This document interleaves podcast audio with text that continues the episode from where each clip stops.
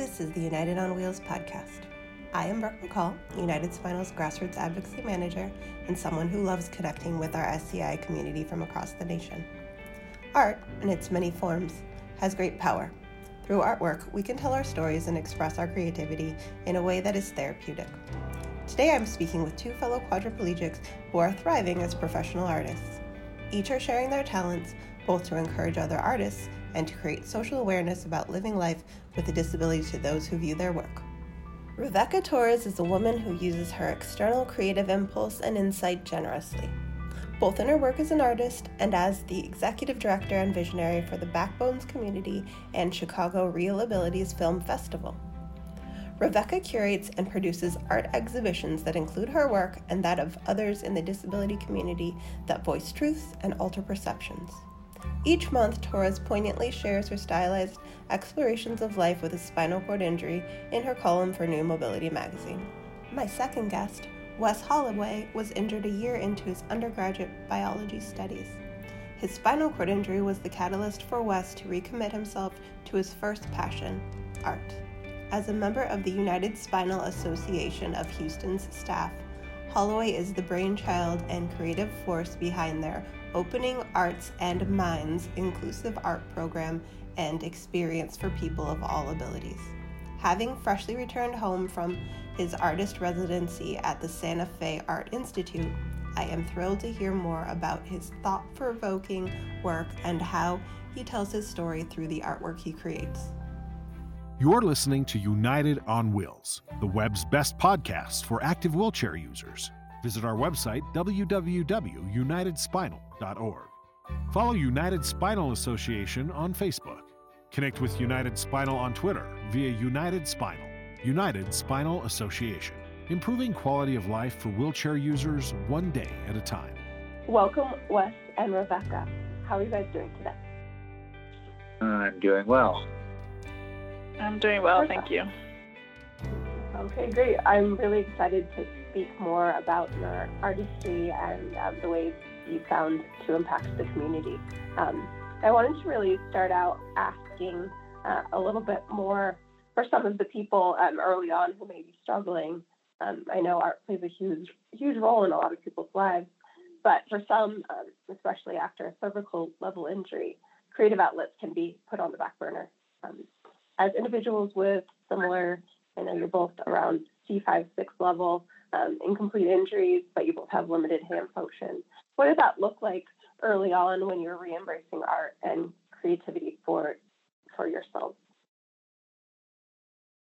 Do you want to go first, Rebecca, or you want me to?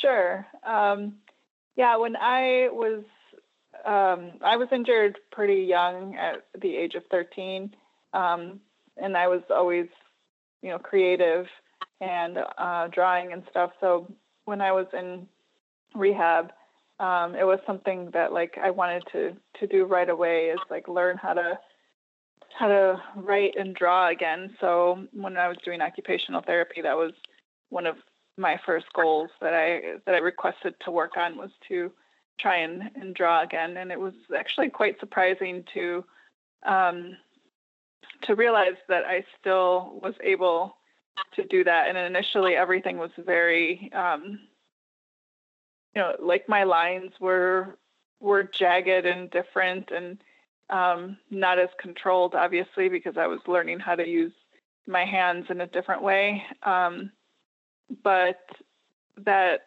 I think that like mind and hand coordination or whatever you would call it, mm-hmm. um, I was able to. I, I was still able to translate what I had in my brain to the paper um, just differently. So it was really cool to to see that um, like hope there there was hope that I could still mm-hmm. be creative and artistic. Mm-hmm.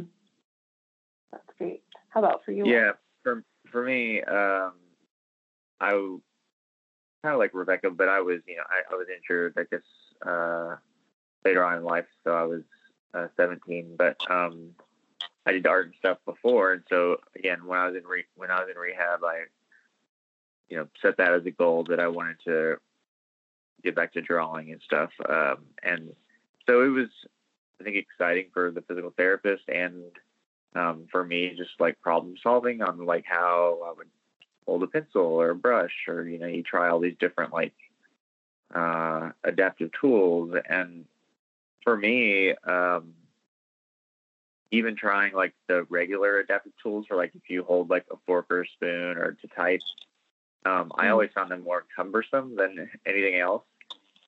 So I was determined to like, you know, how am I going to hold a pencil differently? And just like Rebecca, like my lines and stuff were, um, you know, wobbly and woozy, but uh, I came to kind of embrace that as just like part of how I write and draw now. Um, mm-hmm. And just kind of went with that. Perfect. Um, I know you both work in multiple mediums, um, and I was just curious to know um, kind of what you're touching on already, Wes. But um, can you guys share the ways you have adapted some of your tools for success? Yeah, um, I started with drawing just because that's what I knew the best. Um, but then, of course, I ventured into painting and collage and other things. Uh, they all kind of have different, uh, I guess, I guess they're rewarding to me in different ways, um, whether it's, you know, shorter time span or um, the size that I can work on or anything like that. Uh, but again, I had to learn, you know, instead of using scissors, I had to, how am I going to use an X-Acto knife or, um, you know, when I work on something large scale, I put on the wall, or when I work small, I put on my lap. So uh, it was just a lot of kind of thinking outside the box, which as I think as artists we do anyways, and as uh, you know, someone disabled, we always have to think outside the box of how we're going to adapt all the things to make them work for us. Um, mm-hmm. Just because you know one size doesn't fit all, and everyone's different. So, uh, yeah, like when yeah, I go ahead. When I do different things, I kind of have to think about how I'm going to do them, and uh, yeah, it's pretty much problem solving. Yeah, no, that makes sense. Uh, I know Rebecca. I know you work in quite a few. But like, I don't know what medium you don't work in. Um, can you talk a little bit more about how you've adapted things? Yeah. Um, well, I also initially was doing, um, you know, relearning how to draw and and, and paint, um, and adapting tools like to hold a pen or a um, a, a paintbrush. Um, and like Wes, I also found them to be almost um, a barrier, I guess, uh, initially, like the the stuff that they give you in rehab, like to hold the pen, like it just didn't allow me to do what I wanted. So um, I found ways to, you know, weave a pencil or a pen or brush um, through my fingers, or using like a, a rubber band or you know just whatever I had around that that could um, help me hold the tools that I needed in my hand. Um, sometimes using my mouth as well to to hold things in a certain way, um, and different levels of like tables and things like that. Um, I also uh, do work in uh, fabric and sewing. Um, so I have a background in fashion design, and so constructing garments, um, which then becomes a little more 3D and a little more difficult. So I did have a lot of the dress forms when I was in school, and the mannequins lowered to, to my level so that I could pin fabric and drape fabric. Um, and during class, I had assistants to help me so that I could keep up and have a better use of of my time during class. Um, but I did have some scissors that were adapted um, so that I could cut fabric.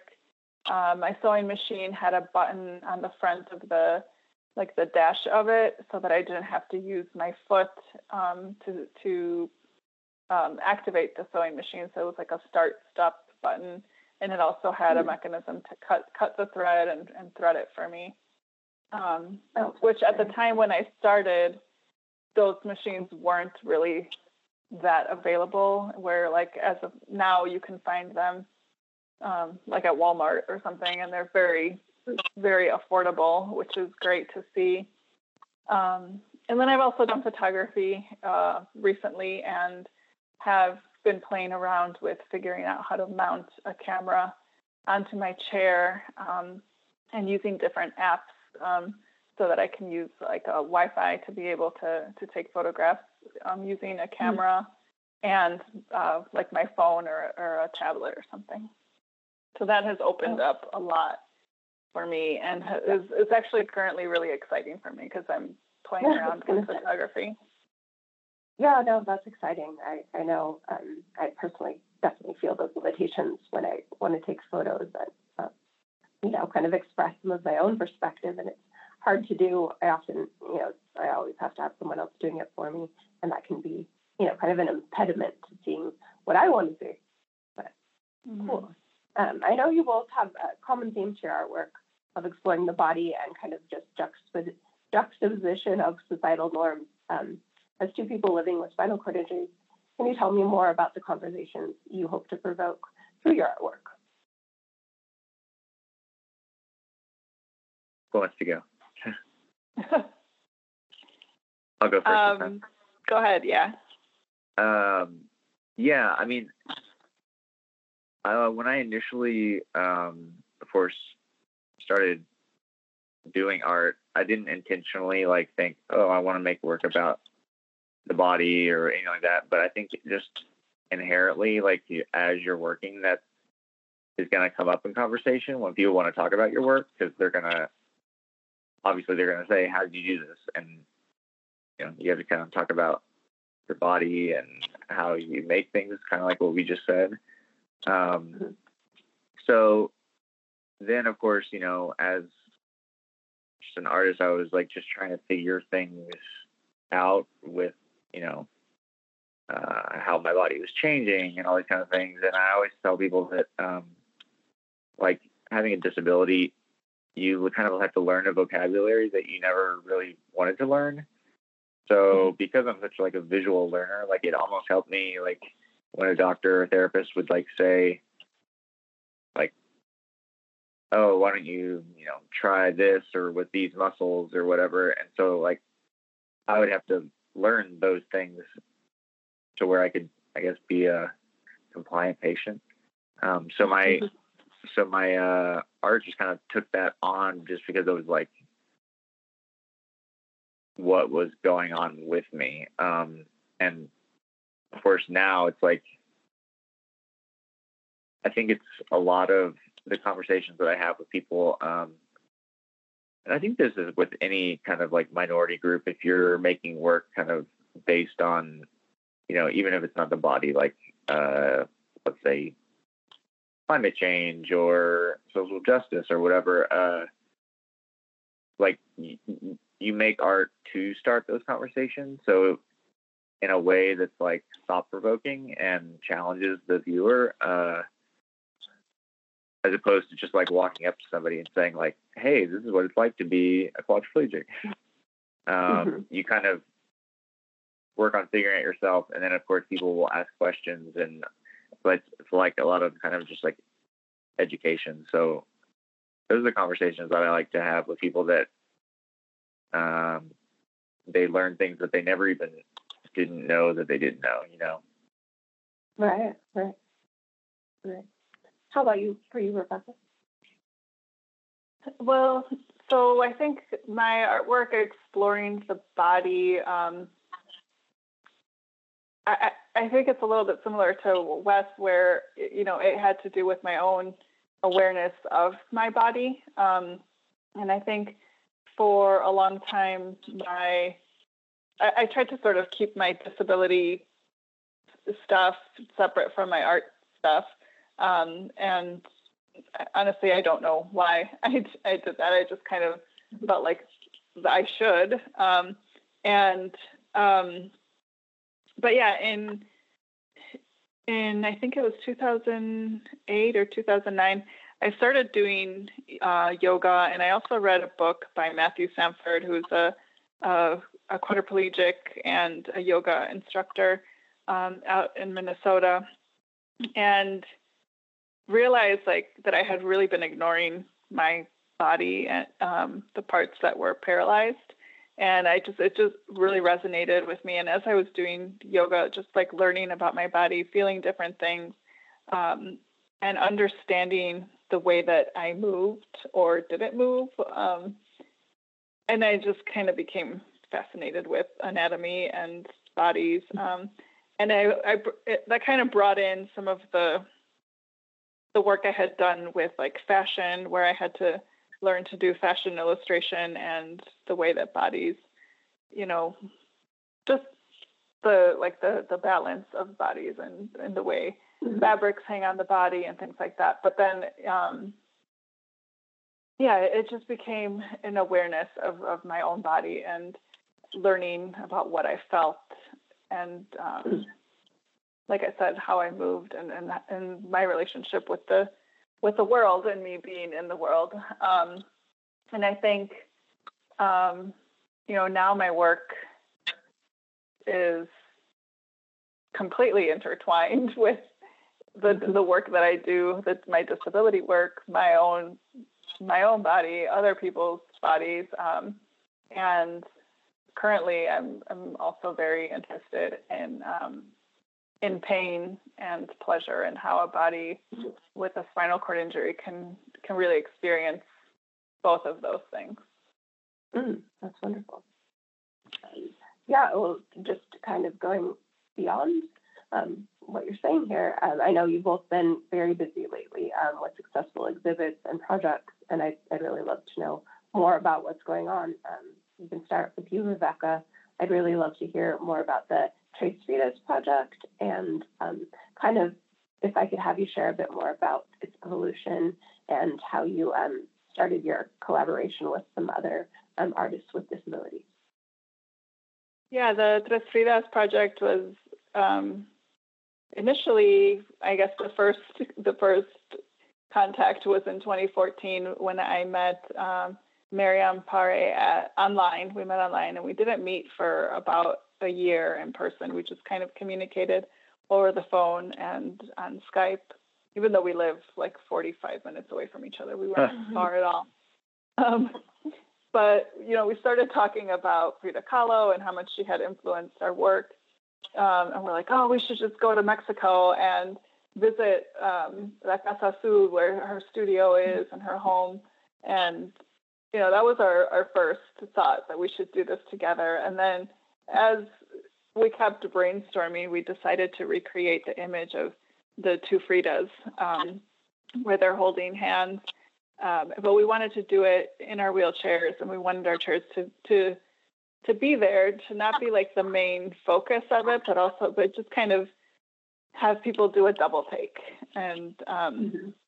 with the goal of sharing with people that Frida was a woman with a disability that not mm-hmm. a lot of people understand that or know that.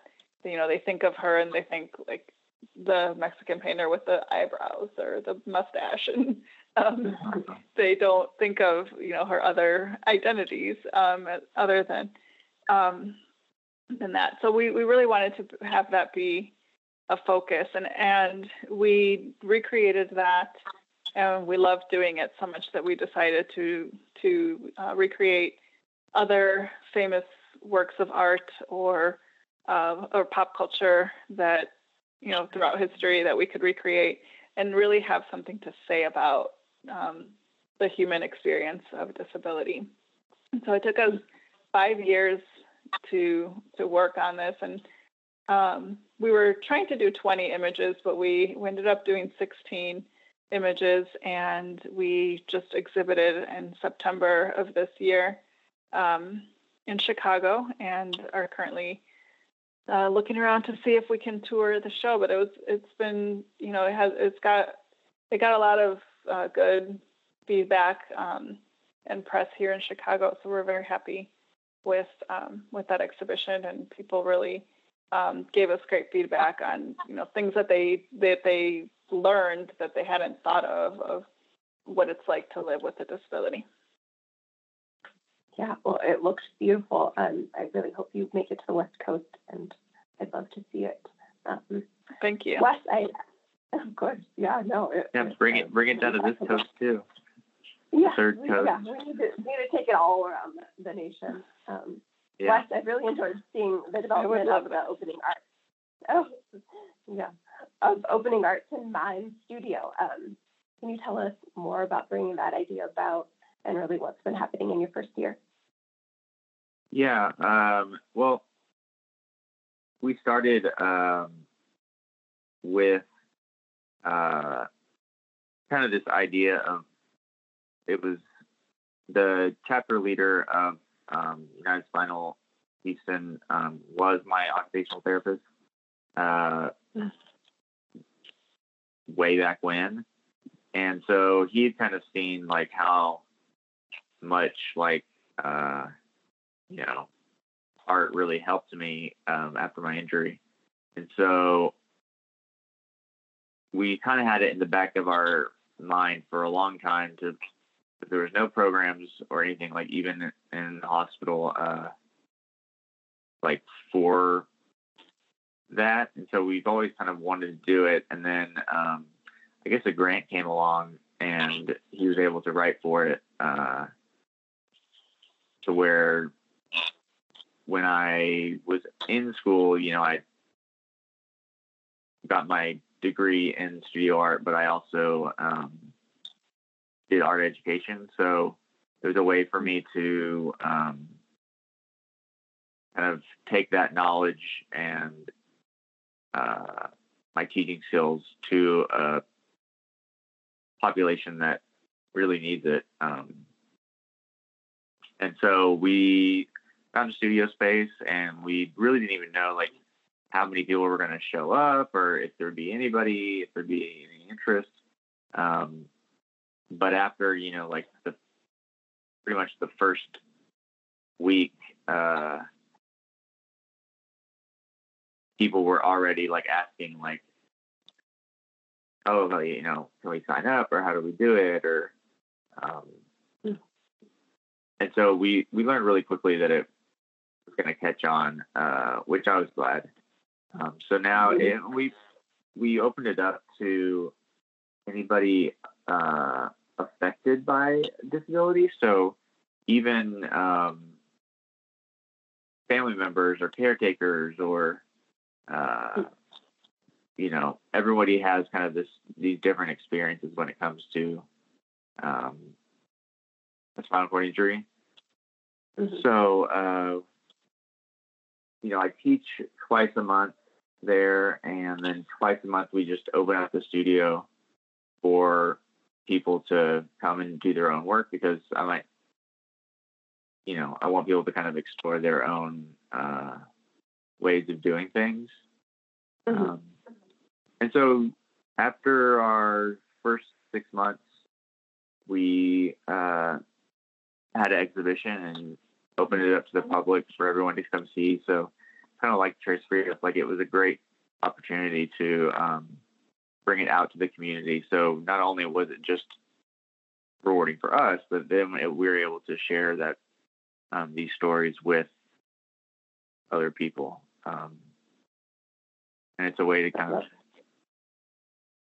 do art, but also like it's really become a little kind of family because it gives people an opportunity to do things that they might not be able to do or get out and do or try. Um, so yeah, I think our I think our like one,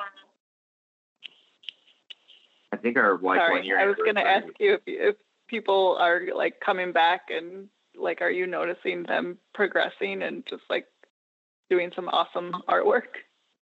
Yeah. Um, especially like finding things that like again, everyone's kind of brainstorming about how they would do things differently. Um, and seeing stuff like that uh,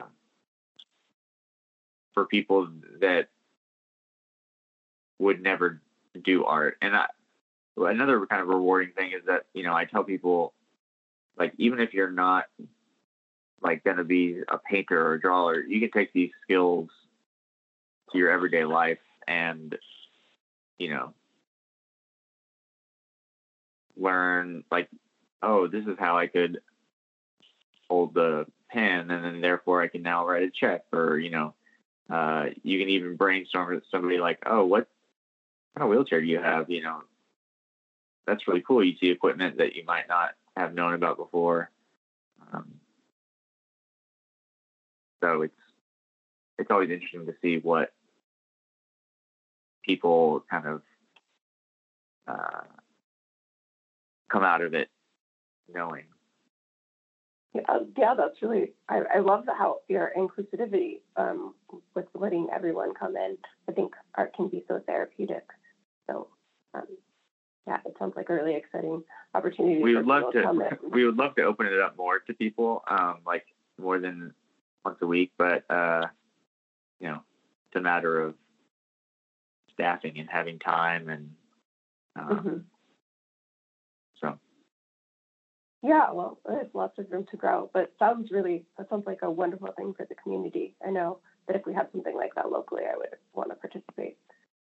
Um, going uh, beyond that, um, I know you're both very much uh, strong community advocates, and um, as I mentioned previously, Wes, I know you just returned from the Santa Fe Art Institute for a Creative Access Fellowship, and Rebecca, I know you did this a few years ago. Um, it sounds like pro- programs like this encourage artwork um, as an, an, awareness and a mechanism for some social justice or just a bigger um, exploration. Um, can you tell me more about maybe that experience or some other things that you've done similarly and ways that you've found your own artwork can have impact um, on, you know, a social discussion? I know Wes, you just got back, so maybe you want to share. Yeah. Um, so it's interesting because I think it was a three-year like grant for the Creative Access Fellowship Program, and this was their third year. Um, so they are trying to keep it going um, for multiple years. Um, I guess see if they are successful, but uh, it, I mean, I, I love the fact that it was like a whole month of just being able to create and do and be around people that were like-minded and stuff like that. Um, but then also, again, you know, the other residents, there was I think 12 of us. They were constantly, as artists themselves, they were constantly curious. So the questions that they were asking me, like, "Oh, is is this accessible?" Or you know, they had new awareness about getting around town or driving or all these kind of things. Um, that I was like, "Oh, it was eye opening for me, but it was also eye opening for lots of people that were just there." And mm-hmm. uh, I don't know when you were there, Rebecca. Were you the only one that was the Creative Access Fellow? Yeah. Or were? Yeah. So there was actually two others when I was there. Um, so the people at Santa Fe Art Institute were saying that they t- don't typically like kind of stack us up, but they uh, they did this time. So it was really interesting because the we were all different levels. So, you know, I was C five six. Another artist was, I think he his injury was like a T level, and then another one she was like C. She might have been C six as well, but she had some recovery, so she was um, able to stand and walk. And um, so he did illustrations and comics, and she was a writer. So it was really interesting to see kind of how other people like in the moment work and approach things and uh, then it was I think cool for the other residents to see as well um, how differently different injuries or different styles can come about. Um, yeah, it was a huge, I mean, huge learning experience. It was my first time ever, like, pretty much living somewhere else and having to navigate, uh, you know, caretakers and getting there and getting around and all that kind of stuff. So uh, just that in itself was uh, rewarding. Very, very cool. Rebecca, how about you? Yeah, it for me it was a it was a really great experience. I've actually done two of the Creative Access uh, fellowships. I did the Vermont Studio Center uh, back in I think 2014, and then I I did the Santa Fe in 17. Um, but the yeah, I think you know I'm super grateful at the the Craig Neilsen Foundation for like having a program like this because um, residencies like this are not usually very accessible. And mm-hmm. um, you know, before this, I, I didn't really know that this was a thing that artists could do. And um, going there, you know, I had my self doubts, and I was like, oh my god, am I really an artist? And I'm going to be surrounded by all these people that are going to be really good. And you know, I felt I felt a lot of self doubt and um, once I was there, you know, being surrounded by other artists, I think it made me feel like a legit artist. So um, mm-hmm. I'm like, okay, like I'm here, I belong here. Um, mm-hmm. And that was a good, like an awesome realization that I don't think, you know, as people with disabilities, and even so with as people with disabilities who are artists, um, we don't often get that like validation that like we belong and we the work that we're doing is important and um, that we should continue doing it and that it has value and we get money for it. Um, mm-hmm. So, you know that that was like the start of me thinking about, you know, how I can be a professional artist, how I can get paid for my work, um, and value my own work as well. Um, and then being surrounded by other artists that are also doing work in social justice. Um, the cohort that I had when I was in the Santa Fe Institute, it was a, it was all focused on equal justice. So there was people doing work in different areas, um, but I think with everyone had that same like attitude that our work was was to say something and to make change. Um, so it was a very supportive atmosphere. Um, and, you know, one of the things that, you know, Wes mentioned, and him and I both talked about this too before going, is like how to navigate um, having a personal care attendant. And, mm-hmm. you know, that was one of the things that is is also something that needs to be solved. Like it's you travel to this from your home and you know how do you figure out who comes with you for a month and who you know is there someone that can leave leave their life for a month or so um, to help you and then what does that person do aside from helping you like if they get bored or is it someone that you want to be around all the time mm-hmm. um, so it, it can get tricky and I, and sometimes um, you know there, there's things to to navigate before you get there. But I think the experience overall is um, is a really positive one, and I think it's empowering for a lot of of artists um, with disabilities. And I, I, I hope that they continue to get funding so that um, they can support other artists because I think it's much needed. Yeah, yeah uh, it was. I, I don't know if they were there when you were there, Rebecca, but um, two of the like grant reporting people came um, when I was there, and so like they were asking questions about, you know, the challenges and the things about um, the program itself. So I was able to um, like kind of really voice the my concern about like it's, it's how great of an opportunity it was, but you've got these hurdles that people probably don't even apply because they like, how am I going to have a caregiver? Or, you know, um, how am I going to get there? All those kind of things that we had to navigate ourselves, which I don't think is a is a problem, but um, I wanted them to at least be aware, like those are some hurdles that uh, people probably like don't even voice because they're like, you know.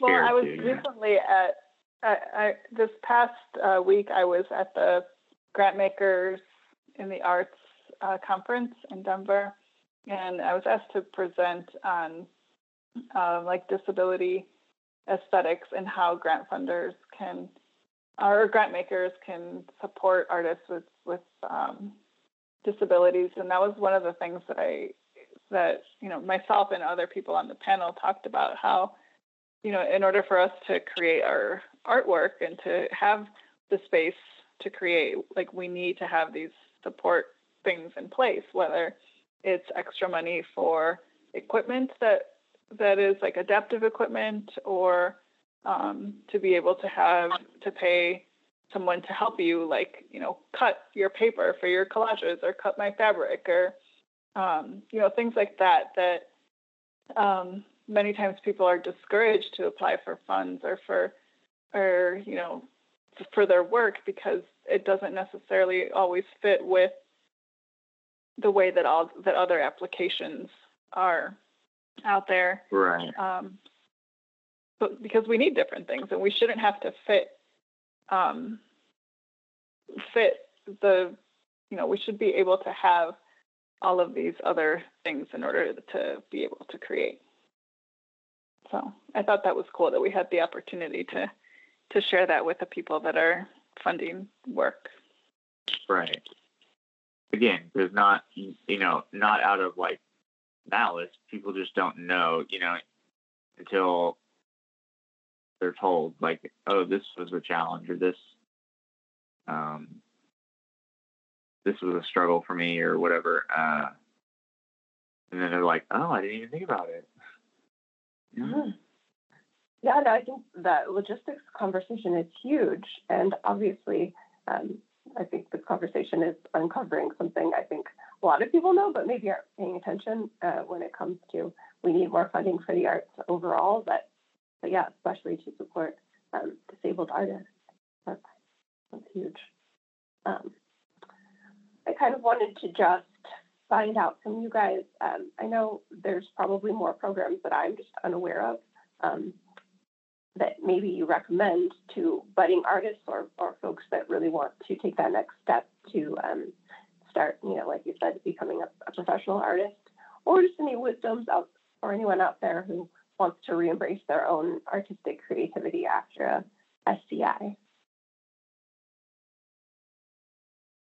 Um, I would. I mean, I guess I would just say like, you know, find find a community in your wherever you live, um, whether it's you know a kind of an artist space or um,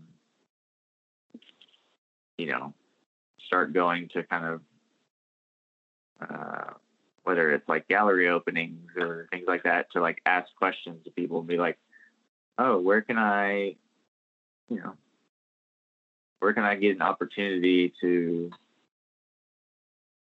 create or just like being around other people that know things that for your city. Um, most cities, I think, you know, they have funding for things. It's just a matter of then finding where that money can go to. And of course, half the battle is knowing people and then having those people kind of give you a heads up on what opportunities there are. So, uh, you know, you can only do so much on a computer.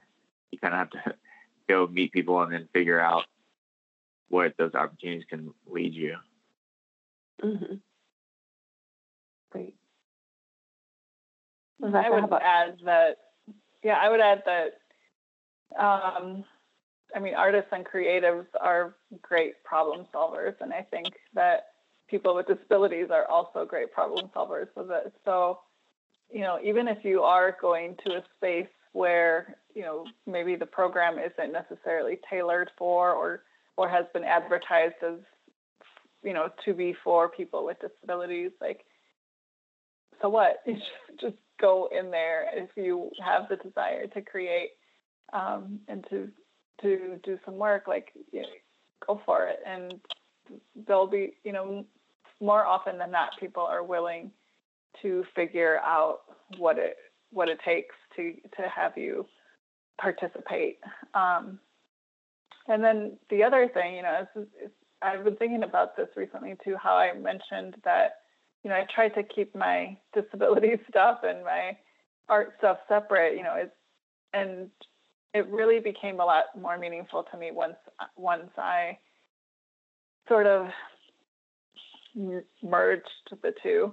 Um, but you know, and and thinking about what I said, how at the beginning, you know, my lines were were, you know, not as crisp or whatever, or you know, my, my work became different after, um, you know, the, what I could create became different um, after my injury, and so I think embracing that instead of trying to fit a mold of what an artist is, because I think there is there is such a thing as disability art and culture and it doesn't need to fit something else. Like we can create it and we can make it be what we want it to be.